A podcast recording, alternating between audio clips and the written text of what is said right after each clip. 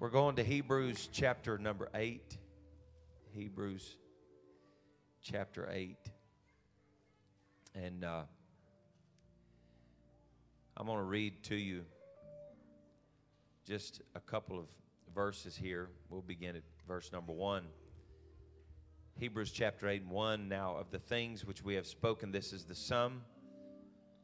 We have such an high priest who is set on the right hand of the throne of the majesty in the heavens. Is a minister of the sanctuary and of the tabernacle. Notice this, which the Lord pitched, not man. It's the tabernacle that the Lord pitched, not man. For every high priest is ordained to offer gifts and sacrifices. Wherefore it is of necessity that this man have somewhat also to offer. For if he were on earth, he should not be a priest, seeing that there are priests that offer gifts according to the law, who serve unto the example and shadow of heavenly things.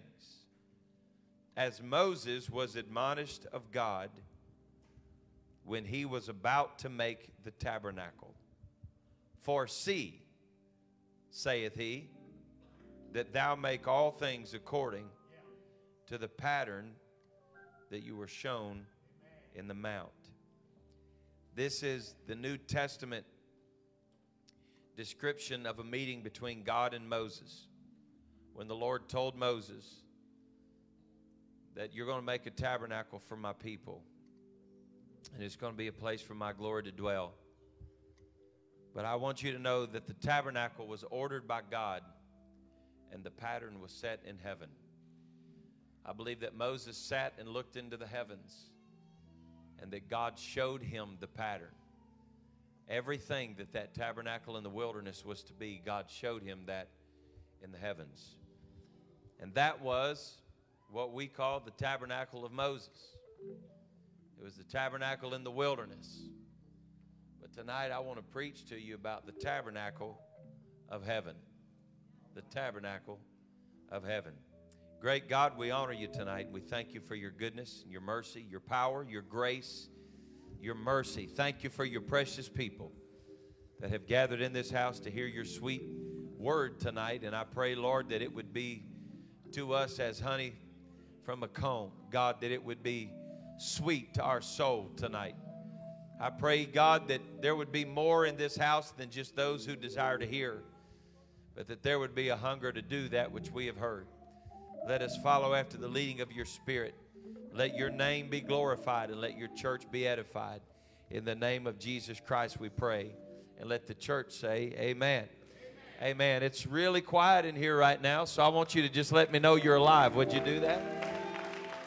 Come on, let me know you're alive tonight.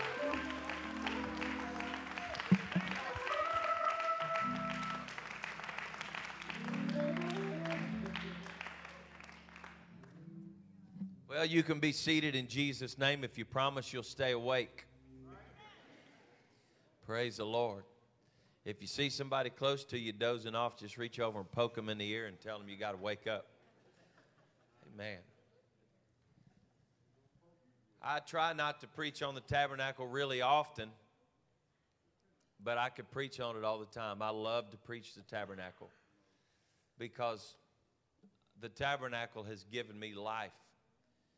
I love to pray the tabernacle. That's why I say that. It is uh, it's a life-giving source to me as I step to that gate and begin to pray because the Lord said in His Word to enter His gates with thanksgiving, into His courts with praise. I'm, I'm not convinced that everybody has to pray like I pray, but I am convinced that if you want to pray, there is a pattern that you can pray that just makes sense. And if you spend time in the Word of God and you pray the Word of God and you pray the tabernacle, you won't be asking, How in the world do people pray for an hour or more? Because you can spend time in there praying. As a matter of fact, There's not one of us in this room tonight that couldn't spend at least an hour at the gate if we were honest. Because it's at the gate of thanksgiving where we give him thanks for what he's done.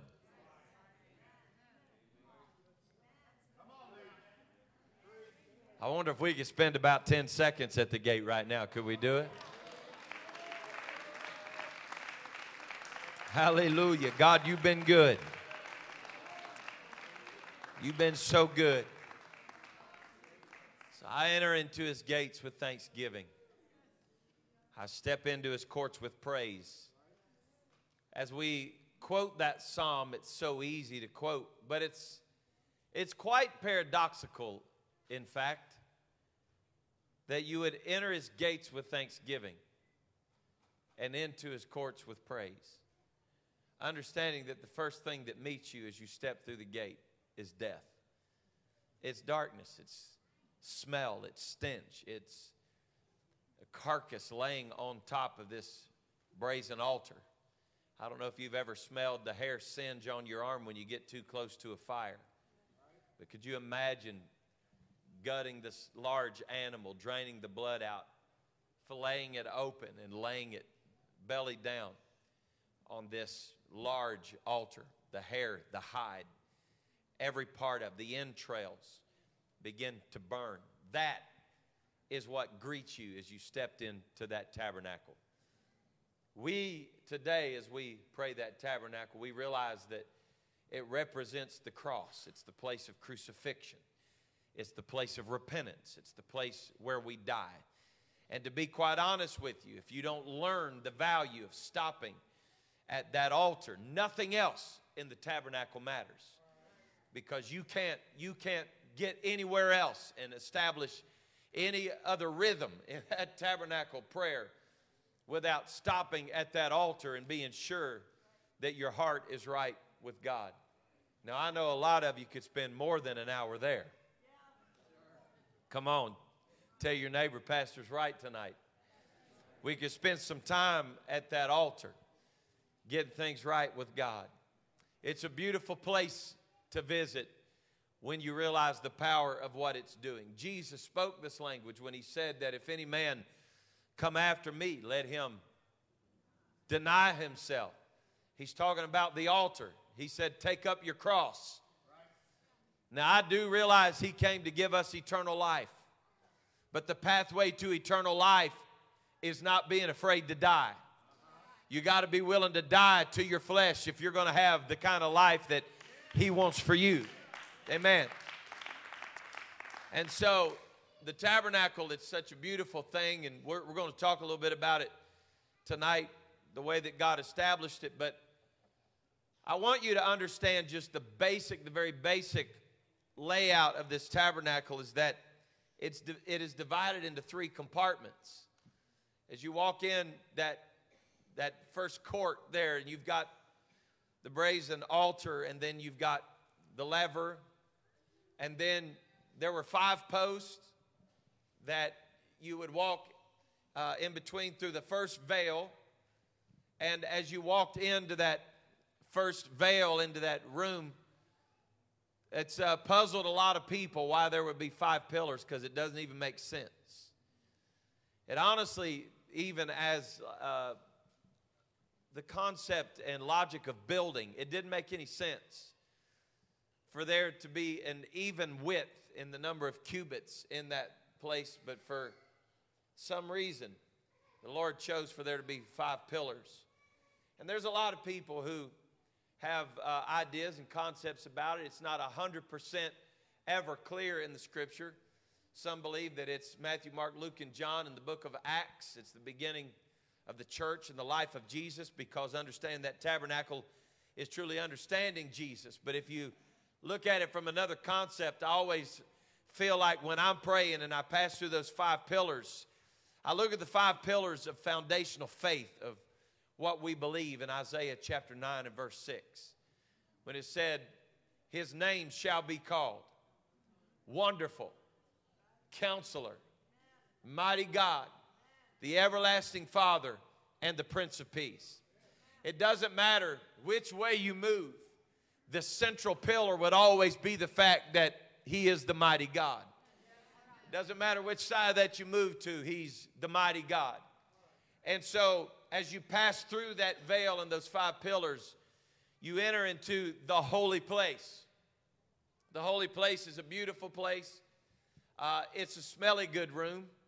You leave the, the, the, the death out there on the altar and you wash your hands in the laver and you walk in. And uh, it smells so good because the incense is burning there. And that came from the fire that was on the altar. So, there again, it comes back to the fact you don't even have incense if you don't have an altar in your life. And it, just so many powerful things that we could talk about. But the issue is that when you walk into that first veil, it's not the veil that goes to the Holy of Holies, but it's that first veil into the holy place. The priest was to pull that back closed behind them. All the incense stayed in there. But when you closed that beautiful curtain and tapestry behind you, there was no light in there except for the light to your left. It was the seven golden candlesticks, which represents so many powerful things. The sevenfold working of the Spirit of God. It represents the illumination of the Word of God.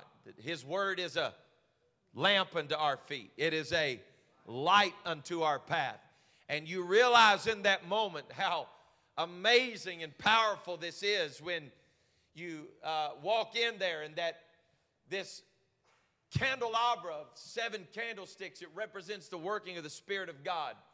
And without the Spirit of God and the Word of God, there is no illumination in our life. We would be in complete darkness and you've got this incense, and then on the right hand side to your right, you would have there the table of shewbread where the Lord provided bread for the priest. And then there's the third compartment, the third division, that is the holiest of holies, where the Ark of the Covenant dwelt and the mercy seat. And this was powerful. But tonight, for just a brief moment, I want you to if you have to, to close your eyes and imagine with me these three compartments. And I want you to reflect on this thought and this question that if you had to spend one day, if you had one day that you could spend in the sanctuary of God, in that tabernacle, where would you spend it? Would you choose to be in the holiest of holy place, where the Shekinah glory dwells, where His mercy seat is? Or would you rather be in the outer court as shielded from his presence as you could be? If you had the opportunity to be close, would you rather be close or is there something in you that would cause you to want to stay at a distance? Many people have agreed with the words of Elihu who told Job, he said, I won't ask to speak with God why should I give him a chance to destroy me? Some people are afraid to get close to the presence of God. And the reason why they're afraid to get close to the presence of God is because there's still something alive in them that hasn't died at that altar yet. And we keep coming back to that altar, but you got to understand if you don't have the altar, then you might as well not even have a tabernacle. When the Lord laid that plan out from heaven, the altar was the largest piece of furniture in the tabernacle. Every single piece of furniture in the tabernacle could fit within the altar of the tabernacle. And you have to have the altar in the tabernacle. If your answer would be that I want to be as far away as I can be, I can tell you this that one trip to that altar would move you into another dimension where you would want to be close to His presence. Because once you've been set free, and once your flesh has been crucified, and once you've been washed in that laver, it feels so good that you want to be in the presence of the Lord. And I can tell you tonight, there is no place that I would rather be than to be in the presence of the Lord. Now, I know it doesn't do a lot of good to preach faithfulness to people that are faithful and that are in the house of God, but somebody's going to watch this online. And so I want to tell you, believe it or not, you can tell when people are not frequenting an altar in their life because they don't want to be in the presence of God. Well, I've just been busy. No, you haven't. You've been carnal.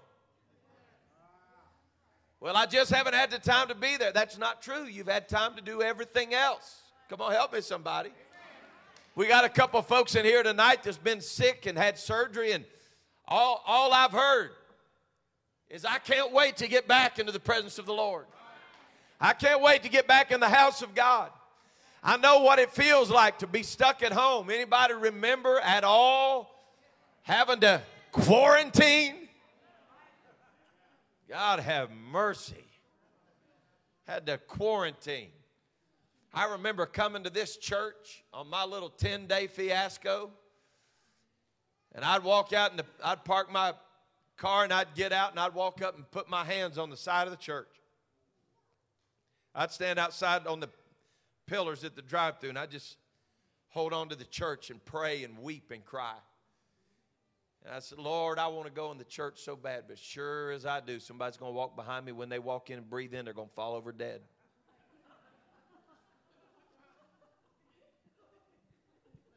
I remember sitting at home. We sat at home, and we've got a pitiful excuse for a screen upstairs. I guess when I was a kid, it probably would have been a big one, but now it's a little one. It's a little old bitty screen. I think it's 32 inches. And I hooked up my streaming deal into it where we could stream church on YouTube. And I sat there squint, squinting, looking, trying to see church. And I'm going to tell you what I realized right then I'll never be happy doing this.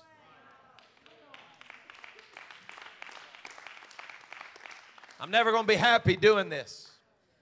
And some people said, well, maybe this is the new normal. I said, I rebuke it in Jesus' name. It'll never be the new normal. It has become a normal in a lot of churches that are being built right now. They're doing satellite works where they have one central church, and then when the preacher preaches, he preaches on the screen in the churches, and everybody sits and watches the screen. And I realize when you're watching church through a screen, it's really hard to lay hands on the sick and then recover.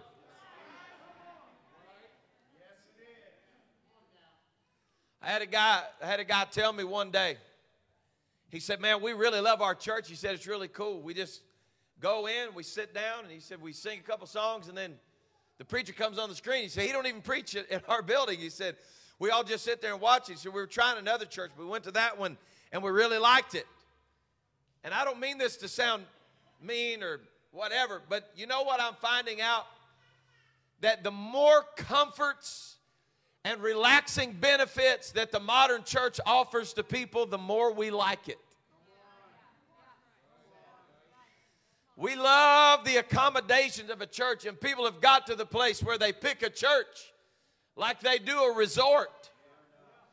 They want to know what kind of playground they've got. They want to know what kind of kids ministry they got. They want to know what kind of cafe they've got until they get sick. Then they want to call somebody that can pray. And I'm telling you that it is my opinion, and if people think I'm being critical when I say it, then I'm willing to die on that hill. That the modern church has removed the altar from our churches. People don't want to talk about death. In a recent conference that was hosted by an apostolic church, quote unquote, the people attending the conference, it was geared towards church growth and team building. They were told, we have to be really careful about the songs we sing about the blood. They were told that people don't really need to hear things about blood because they don't understand when a guest walks in off the street, they don't know what you're talking about when you're singing about the blood. And my point is, if they're walking in off the street, they better know about the blood. Because it's the only thing that's going to save, it's the only thing that's going to deliver, it's the only thing that's going to heal, it's the only thing that's going to set free. Come on. I still believe it. There's, there, there's, there's famous commentators and preachers. They're very well known. Some of them have their own, their own even Bible commentary versions. And one of the strongest voices in that, that idea, that reform movement said that the blood of Jesus, when it soaked up into the ground, it ceased to become bloody more. It died just like everybody else's. It was done. It was over. That once that blood went into the ground, is like just like my blood would have went into the ground and died. I'm gonna tell you something.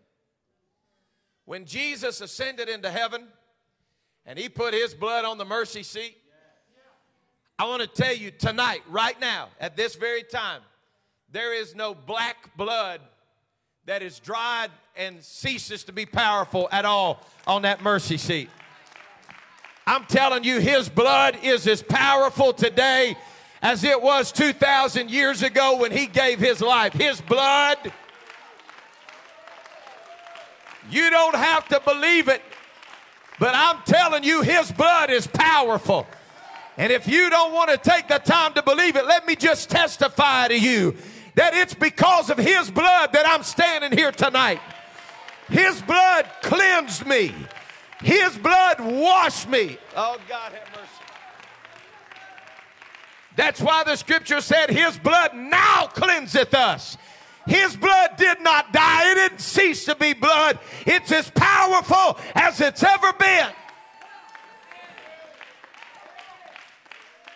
That same man in his commentary said, There are no buildings in heaven. He said, It's all just symbolic. There's no real buildings there.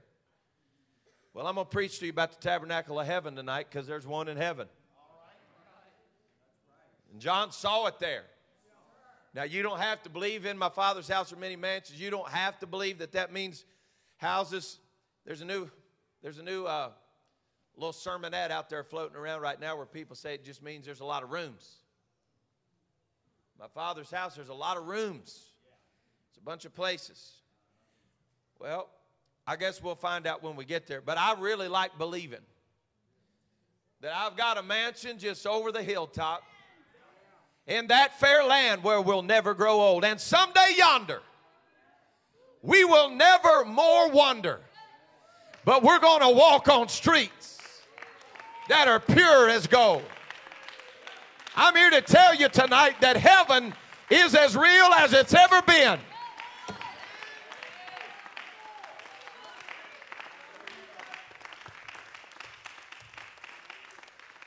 But people, I'm going I'm to make a really broad statement here, but I'm going to stand behind it. People that don't like talking about heaven anymore, it's because they don't visit the altar enough. I'm not, I'm not here to say that I tell the Lord every day, get me out of here, get me out of here, get me out of here. And I don't have time to get on this. You know, it's kind of my, my candy stick sometimes that heaven has just become an exit strategy for some people.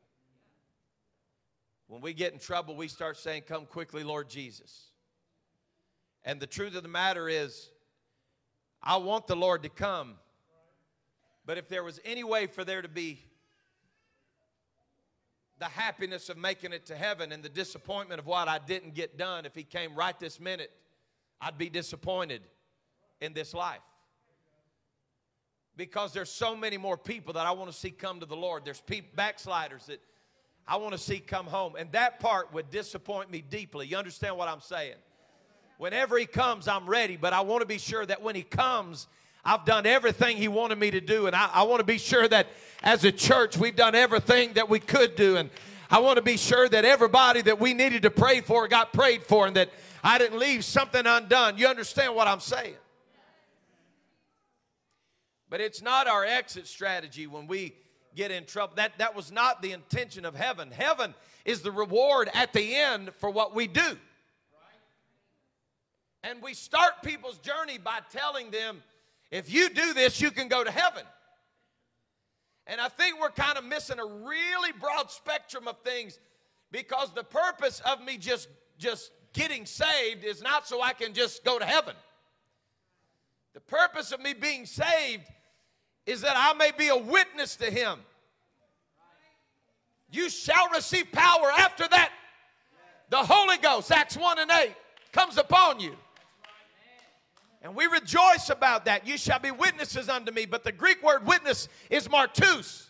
It's where we get the word martyr. Jesus said, You shall receive power after the Holy Ghost comes upon you, and you shall be, you shall have the power to be martyrs in the earth, beginning at Jerusalem, Judea, Samaria, the uttermost parts of the earth. And so while everybody's focused on life more abundantly, nobody ever wants to talk about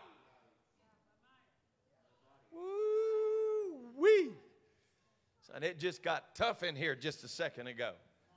You think that's why Paul said, Oh, that I may know him and the power of his resurrection and the fellowship of his suffering? If I'm ever going to have what's behind that veil, I'm going to have to spend some time at that altar. And I'm going to have to let him work some things out in me. And you don't have to ask people. There's a lot of folks that want to tell you how spiritual they are. But you don't have to ask people when they've been to the altar. When somebody's been to the altar, their life speaks for itself. Oh, God, help me. Have you ever noticed that some people, the only thing they use the altar for is what they come to lay down at it?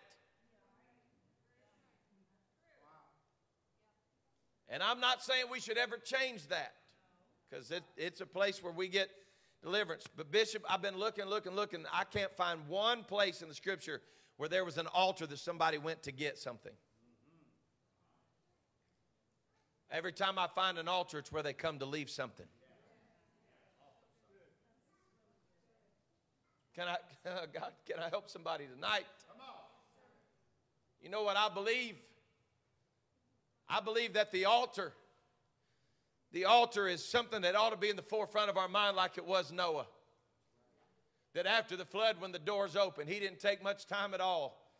He stepped off that ark and he said, I'm going to build an altar to the Lord. I'm going to build a place where the Lord can be praised.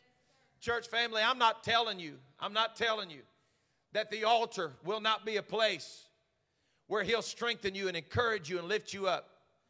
But understand me, if, you if we're praying this from a tabernacle understanding, if I'm willing to lay my life down at the altar, there will always be blessings on the other side of that.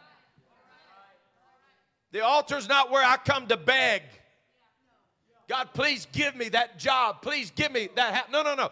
When I get at the altar, what it does is it brings me into alignment with the thoughts of God so that when I ask, I'm asking on what God has already judged on. He said, when you ask, don't, don't ask amiss. Don't pray vain repetitions like the hypocrites do. He said, but ask in alignment.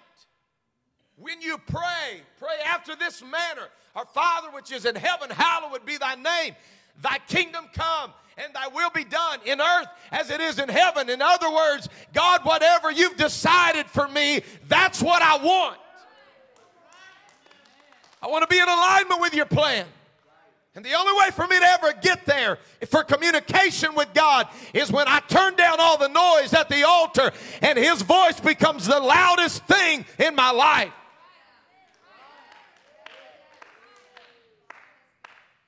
I don't want to live my life as far away from that third room as I have to. It would seem to me that the whole point of setting up the tabernacle in the first place, according to Exodus 25 and 8, the Lord said, I want you to make me a tabernacle so that I can dwell among my people. It would seem to me that the whole point of setting up the tabernacle in the first place was because God wanted to come closer. So, what we've got, if you can fathom this with me, on this side of the tabernacle, on the holy side of the tabernacle, God comes down to be with us. But the enemy does everything he can to keep us away from that holy place. He does everything he can to keep us out of the presence of God because that's where everything changes. It's in the presence of God. And so he keeps us at that gate of fear and dread of what's going to have to die in me if I'm going to let God be God in my life. Oh, my, my.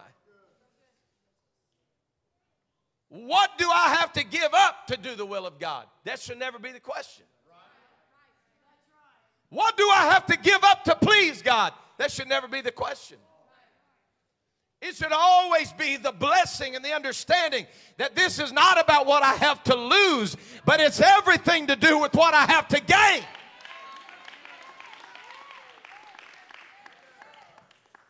We can just wrap our minds around this fact that Jesus was God in human form.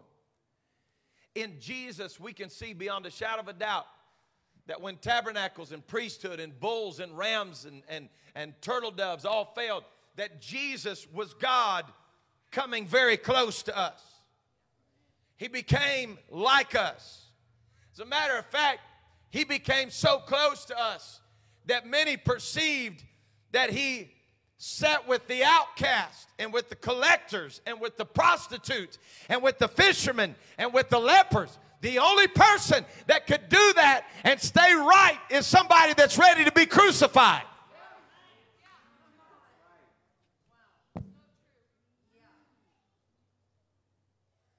Because his pursuit was never, and hear me closely, his pursuit was never to be like the outcast, it was never to be like the drunk. It was never to be like the politician. It was never to be like the publican. It was to teach them to be like him. Woo! In John 15 and 15, Jesus came so close, he said, I don't want to call you servants anymore. He said, I want to call you my friend. He said, I have called you my friends. What does it mean that the God of heaven and earth would robe himself in flesh and come close enough to say, I'm here to be your friend? Yet the enemy does everything that he can to keep us from getting close to the presence of God. Why would he do that?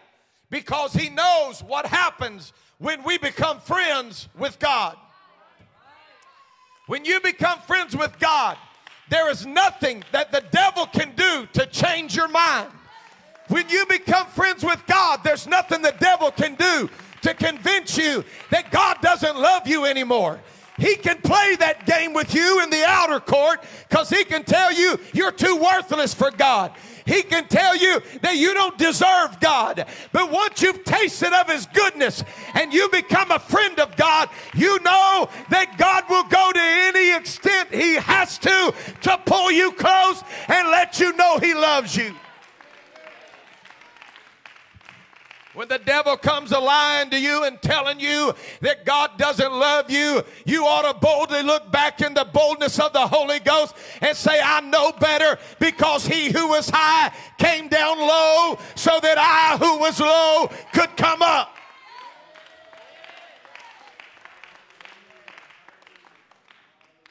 Now, this tabernacle was God coming close. According to John chapter 1 and verse 14, Jesus tabernacled among us. It was God coming close. So, how do we get the roots of all this? Well, I want to be sure that you understand what I'm saying to you tonight that the tabernacle couldn't just be built any old way. In the book of Exodus, God told Moses how to build it. In Exodus 25 and 9, he said, According to all that I show you, after the pattern of the tabernacle, that's how I want you to make it. But wait, I'm building a tabernacle. So, how am I going to build a tabernacle after the pattern of what I'm building? Because the pattern of the tabernacle was not the one he was building. The tabernacle that he was building was to be built after the pattern of the tabernacle that was in heaven. It was to be built after the tabernacle of what God had already established. Now, I know you think when Jesus taught the Lord's Prayer, it was the first time that we ever saw in earth as it was in heaven. But that's not true. He established that in the garden, that he wanted to be in the garden as it was in heaven. And when Moses built that tabernacle, he said, The reason why I'm so particular about this is because I want it to be in earth as it is in heaven. If I'm going to come close to you and I'm going to dwell among you, the only way to make that happen is when you establish on the earth what I have established in heaven. Woo! God told Moses in 25 and 40, He said, I want you to build it the way I say. I want you to follow. I want you to follow what I'm telling you. I want you to be sure that you have heard my voice. He said, I want you to make it, to make everything after the pattern that was shown to you in the mount. Now, the Bible in the New Testament speaks of that in our text that we took tonight in 8 and 5. Moses, the Lord spoke to him and he said, I want you to do it after the pattern of everything that I showed you in the mountain.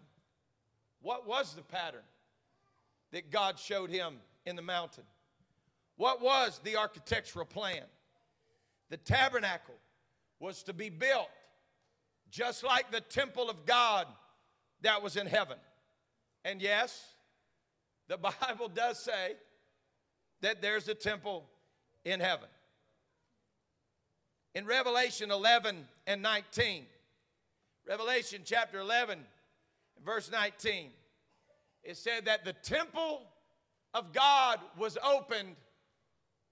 Somebody help me now. This means the doors of the temple were open. Isaiah saw them, but he, he saw the doors, right?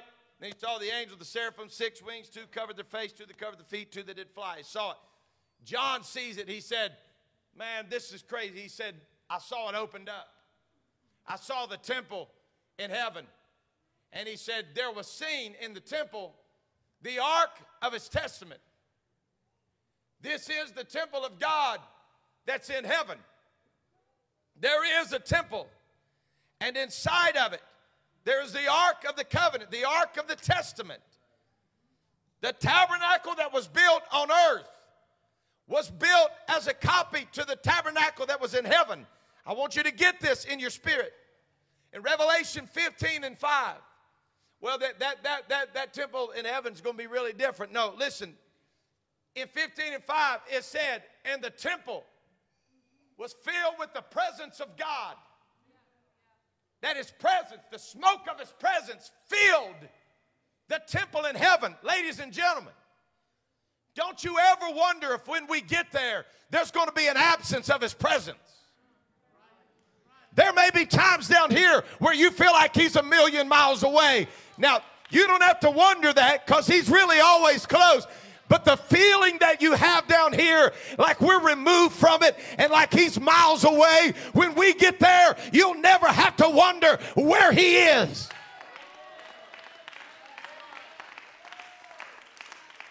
When you walked into that holy place, all you had was that candlelight. But I want to tell you, in that city, it's a city where the Lamb is the light. It's a city where there cometh no night. I've a mansion over there and it's free from toil and care. I am going where the Lamb is the light.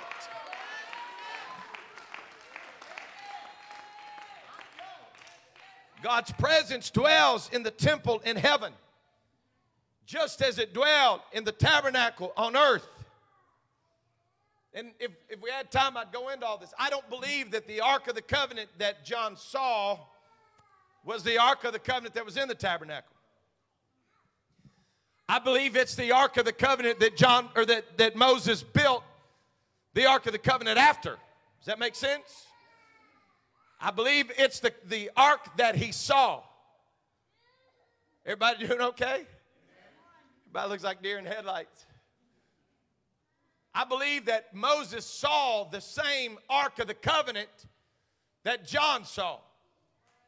Some people are wondering about the old Ark of the Covenant as to whether or not we're ever going to see it again. I'm going to be honest with you, I don't think we will. There's some Jewish rabbis that believe it's, it, it, it may be beat up to pieces and hidden somewhere in the Temple Mount. I could tell you some other historians that uh, they're sure, absolutely sure, they know where it is. There's one man who believes he found it before his, his passing and he, he held on to that until his dying breath. He also discovered uh, what they believe to be Noah's Ark on Mount Ararat, Ararat, however you want to say it, in Turkey. They believe that they found it. Uh, but I'm going to tell you why it doesn't matter. It doesn't matter because the mercy seat that's in heaven is the one where his blood was sprinkled on. When he rose up and got up out of that grave, he, Mary said, Oh, oh, there you are. He, he said, Don't touch me. He said, I haven't yet ascended to my Father. What was he talking about? Once the priest had been cleansed, he, he could not be touched again until after he had put blood on the mercy seat. Jesus said, I am right now perfected.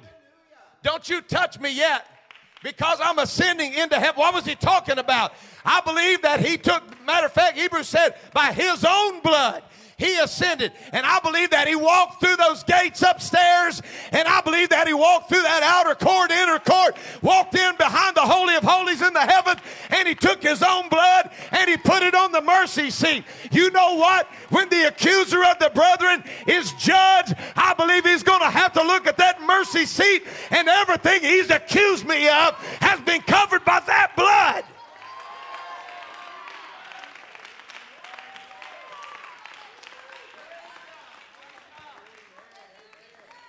We got to we got to strike a balance here because you can't walk around scared to death all the time. Like, ooh, I, I made a mistake. I looked in the wrong direction, said the wrong thing. I slipped.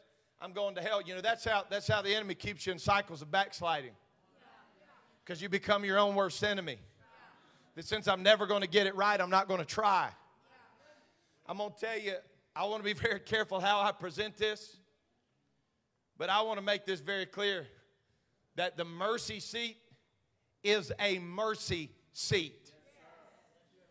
Why does that matter? Because there's not going to be a single person in heaven that deserved to be there if it was according to what they had done.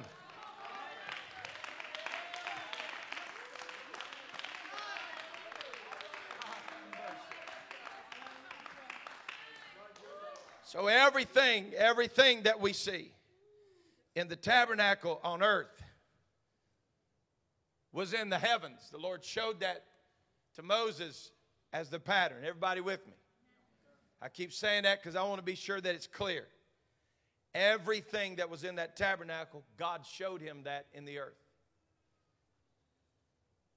But when John gets to Patmos, we know several men that saw into the heavens. Isaiah saw, Moses saw, uh, Daniel saw, and we know that John saw.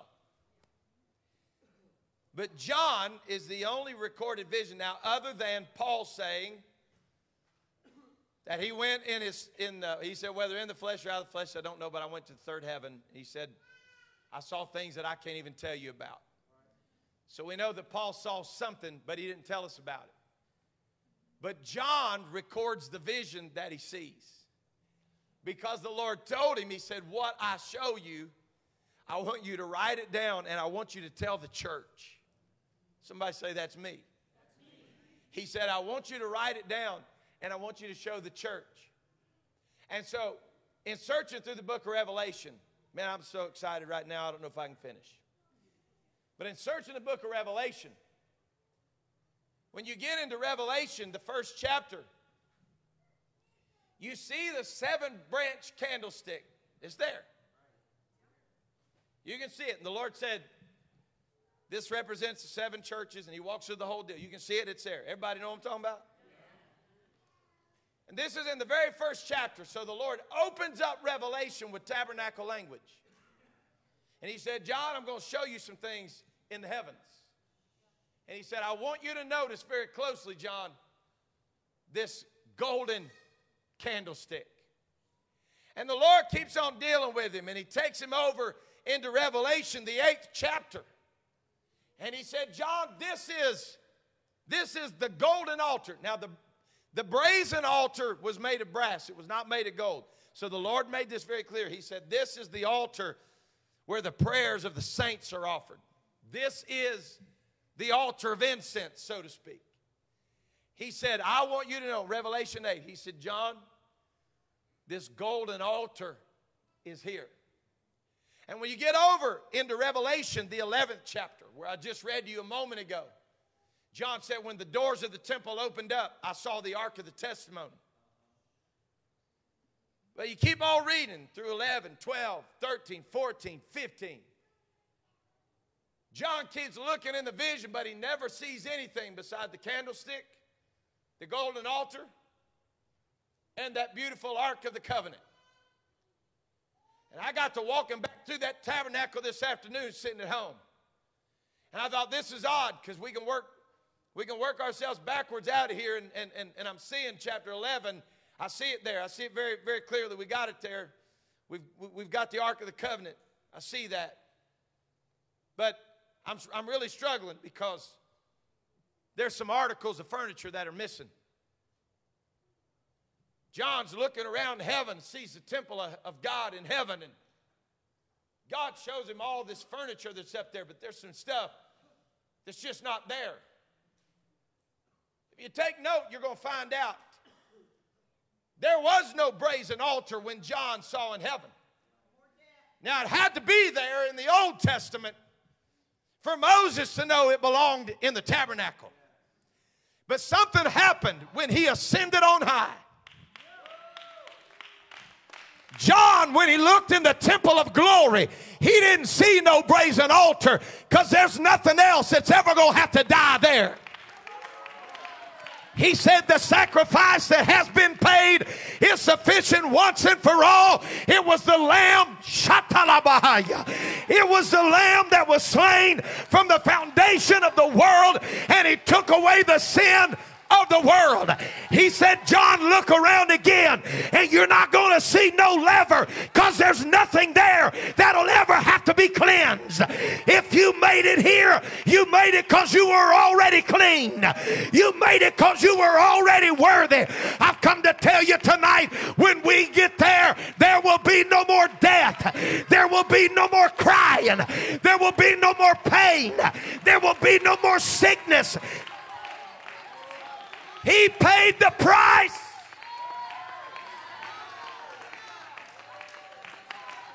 I'm here to preach to you tonight that every day of my life right now I've got to die every day. But when I get there, I will never die again. I've got to repent every day. But when I get there, I'll never repent again. You know why? Because I'll know I finally made it.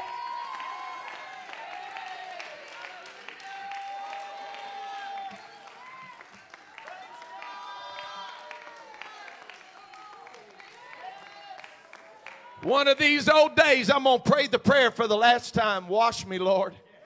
Cleanse me, Lord. Make me whole before you, Lord. Keep me faithful before you, God. Because when I get there, I'm going to know I don't ever have to pray. You know what I'm going to say for the rest of eternity? Holy, holy, holy is the Lord God Almighty. You know what? Right now, I have to pray prayers that angels have never had to pray. I've had to pray things that angels have never had to utter. But when I get there, I'm going to tell the angels, You've been singing it long enough. It's my turn. And John said, I saw so many millions of people that when they opened up their mouth, it sounded like a waterfall. We're going to tell him how good he is and how holy he is.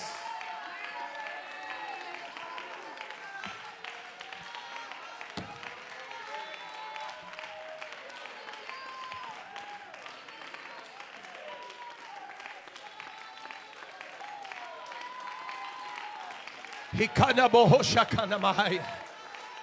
Ikalaboshandanamahaya.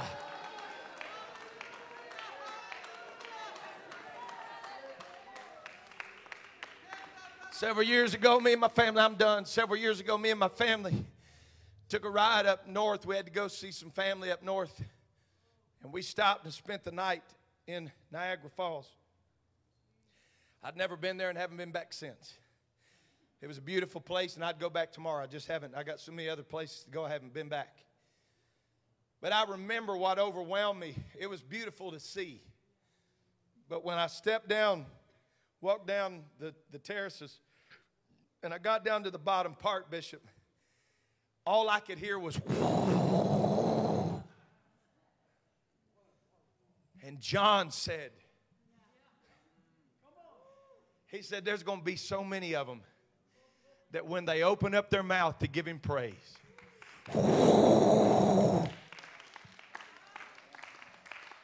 I know I talk about this a lot, but I'm tired of the devil beating our brains out over the people that have quit serving the Lord. John said there was enough of us there that it's going to sound like a waterfall. I'm telling you, somebody in this room is going to make it, and somebody's going to be there to give him praise, and somebody's going to be there to dance in your glorified body, and somebody's going to be there to shout on streets of gold. I've come to tell you it's going to be worth it all when we get there. It's going to be worth it all.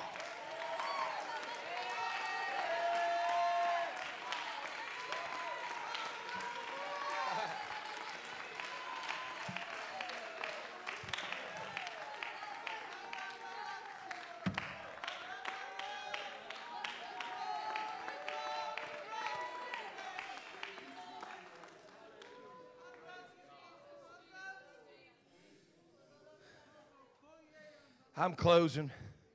Can I have two minutes to just tell you something so awesome about heaven? When he looked up there, he said, he said, I looked up there and it's like his feet were standing on sapphire, Bishop. So he said, sapphire. Yet Moses said that when Jesus was standing on when, that when the presence of God was on the mountain, it said that, the, that his feet were standing on sapphire on Mount Sinai.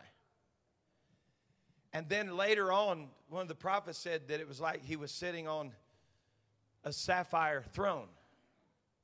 Right? And then he looks into the heavens and he says that the sky was as sapphire. Now, we see three different ways the throne's represented red flame of fire, blue sapphire, and white throne of judgment.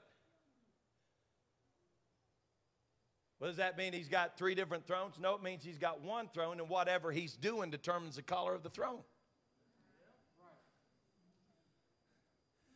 Well, this was so crazy. I'd never heard this in my life. This week, for the first time I ever heard this, there was a Jewish woman holding a sapphire in her hand, and she said, We believe in ancient Jewish tradition that the Ten Commandments were written on sapphire. And I was like, it was written in stone. Like, what? And so I saw this, this man had interviewed a guy, and I'm going to tell you the short story, had interviewed this guy that worked for NASA. And he said, Hey, the, the man happened to be connected to Jewish tradition somehow. I'm, I'm in fast forward mode. And he asked the guy, he said, Hey, he said, is it true that the Ark of the Covenant, or that the, uh, the Ten Commandments was written on sapphire? He said, No, it's not so much that it was written on sapphire. He said, We believe that as it was being written, that the stone turned to sapphire. He said, Do you understand what sapphire is? He said, I don't guess I do. Fill me in. And he said, Well, you know, he said, I have a contract with NASA. He said, Okay. He said, You know what my contract is with NASA? He said, I have developed these lasers. And he said, My contract with NASA is to make artificial sapphire that covers the wings of the shuttles to keep them from burning up when they come in. He said, You want me to tell you how I make sapphire? He said, Aluminum oxide that's in stone, whenever it comes in contact with hot enough heat, it will turn that stone into sapphire. The fiery finger of God came down and touched that stone and started writing, and he made it beautiful. When they looked up and saw him sitting on the throne, you know what? You know what he looked like when he was sitting on that sapphire throne? It said it was fire from the waist down and fire from the waist up. And the throne became a sapphire. What are you saying, Pastor? I'm saying everything he touches turns beautiful when he touches it.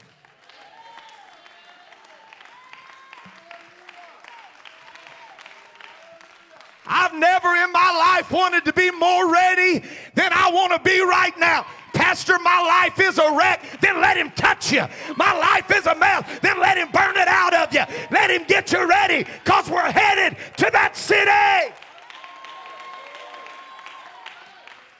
I believe he can take that heart of stone and let his word burn it out of us and turn it into something precious.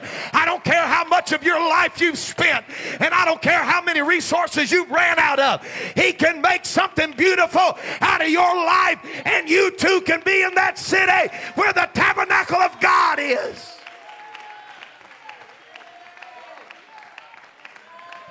Woo! I wish somebody in here tonight would bless him. Would you do that?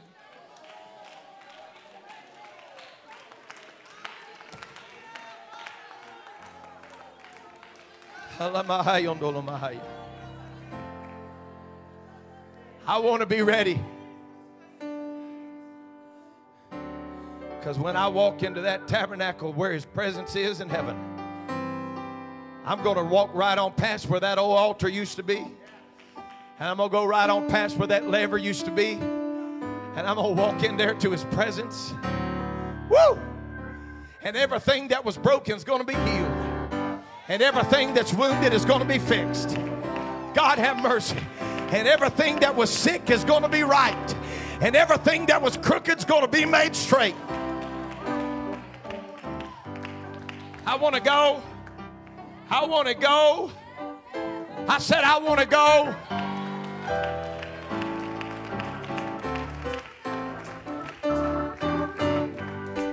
Is there anybody here that's hungry for it tonight? Hallelujah. Let's lift the praise to the Lord in this place. Can we do it?